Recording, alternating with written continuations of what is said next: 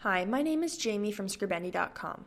This is part two of our Lab Reports and Scientific Papers series, Lab Report Format. I'm going to offer you some helpful lab report formatting tips.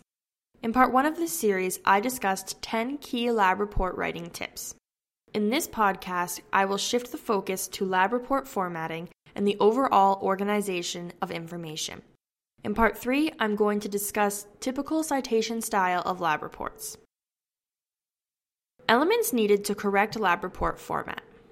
Lab reports consist of the following eight specific elements, while authors of scientific papers have a bit more leeway when it comes to overall organization, they should try to incorporate elements of the following lab report format into their finished product. Cover page. This includes the title of your lab report as well as your name, the current date, the date of your lab studies, so Monday or Thursday, and the name of your lab report, colleague, or partner if you have one. This page should be very informative and should stand out. Perhaps include a sentence that summarizes the results. The cover page is initially the most viewed portion of your report. This page may be looked at by many scientists, so be sure it includes the right amount of information. Introduction This serves as an outline for your lab report what you already know about the subject, as well as what you discovered from your scientific experiments, by providing some background information to the reader. In the second section of the introduction, describe some questions that you have chosen in your study, but write about them in a general way. The details pertaining to these questions will be written about in the methods or results section later. If you need to include a hypothesis, state it specifically at the end of the introduction. Some lab reports require this and some do not, so check with your professor. Methods. Remember to use the past tense of verbs to describe your research, since the experiment has already been completed by the time you write the lab report or scientific paper.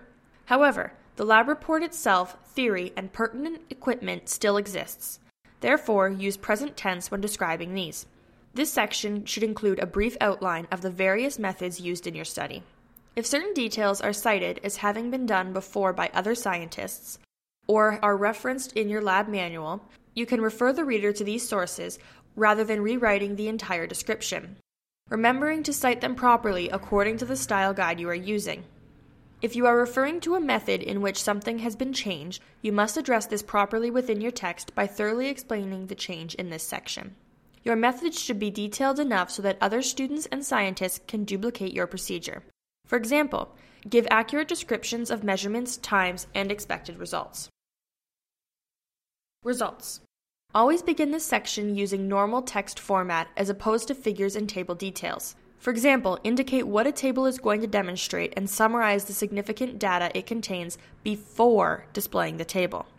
The same holds true for figures and other types of charted information. Remember to remain focused and organized here to ensure clarity. Heavy editing is often required in this section of the lab report. Remember to be consistent and use the least amount of words necessary to convey your statistics. Only the important points of each table or figure need to be briefly explained in normal text. Leave the details to the charts. Discussion.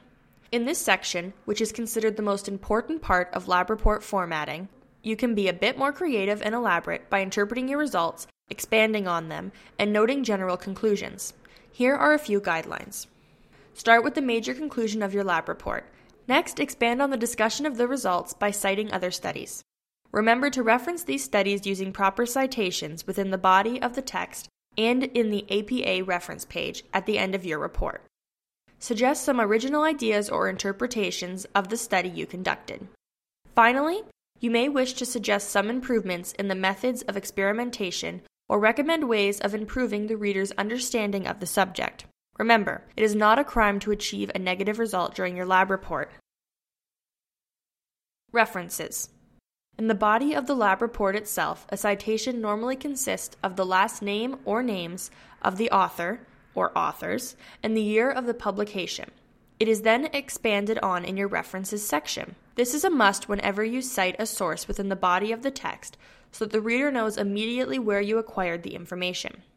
In the references section at the end of your report, you will list any publications, books, or websites you cited in the report. List only those works you have actually referenced in the scientific paper. Remember, this is not a bibliography. which would involve listing books and other works you reviewed but did not find necessary to include in your report because they did not specifically pertain to your study. Therefore, a reference section includes only those works you referred to in the text itself. List names alphabetically by last name, as well as year of publication, title, publisher location, and publisher. Keep in mind that referencing format differs according to the many manual styles used in the world of publishing, so it is wise to be clear about the particular format and style guide you are using. Appendix You may wish to include an appendix or appendices at the end of your report on a separate page or pages. Check with the journal or professor you are submitting your work to for specific requirements. An appendix lists your raw data, that is, your calculations that you need for your conclusions, or any graphs or charts used that are not necessary to include in the body of your text. Each type of item should be included in a separate appendix. So, Appendix A, Appendix B, Appendix C, and so on. Also, refer to the appendix at least once in your results section. For example, data compiled for this group of tests is listed in Appendix A. Appendices will allow your professor or reader to see how your knowledge and results were acquired. Placing the appendices on separate pages will not interfere with the clarity or conciseness of your report. Useful further reading. Check with your professor about this section of your lab report. This is a noteworthy segment because it suggests other works and or websites to which the reader can refer to to acquire further knowledge of the subject. These works should also be referred to on a separate page, but should be cited in the same style as your earlier references section. Once again, remember to check the style guide you are using to determine the proper format for all of your references. General lab report formatting tips. Nothing makes a lab report appear less convincing than misspelled words. So make sure you read and reread your report before submitting it to your professor or for publication. You want readers to believe in your ability and knowledge you have gained. A lab report or scientific paper illustrates all the hard work you have done. Therefore, showcase the work in a well written professional style. If you have doubts about your lab report format, do not hesitate to submit your paper to our academic editors. This podcast was brought to you by Scribendi.com because grammar matters.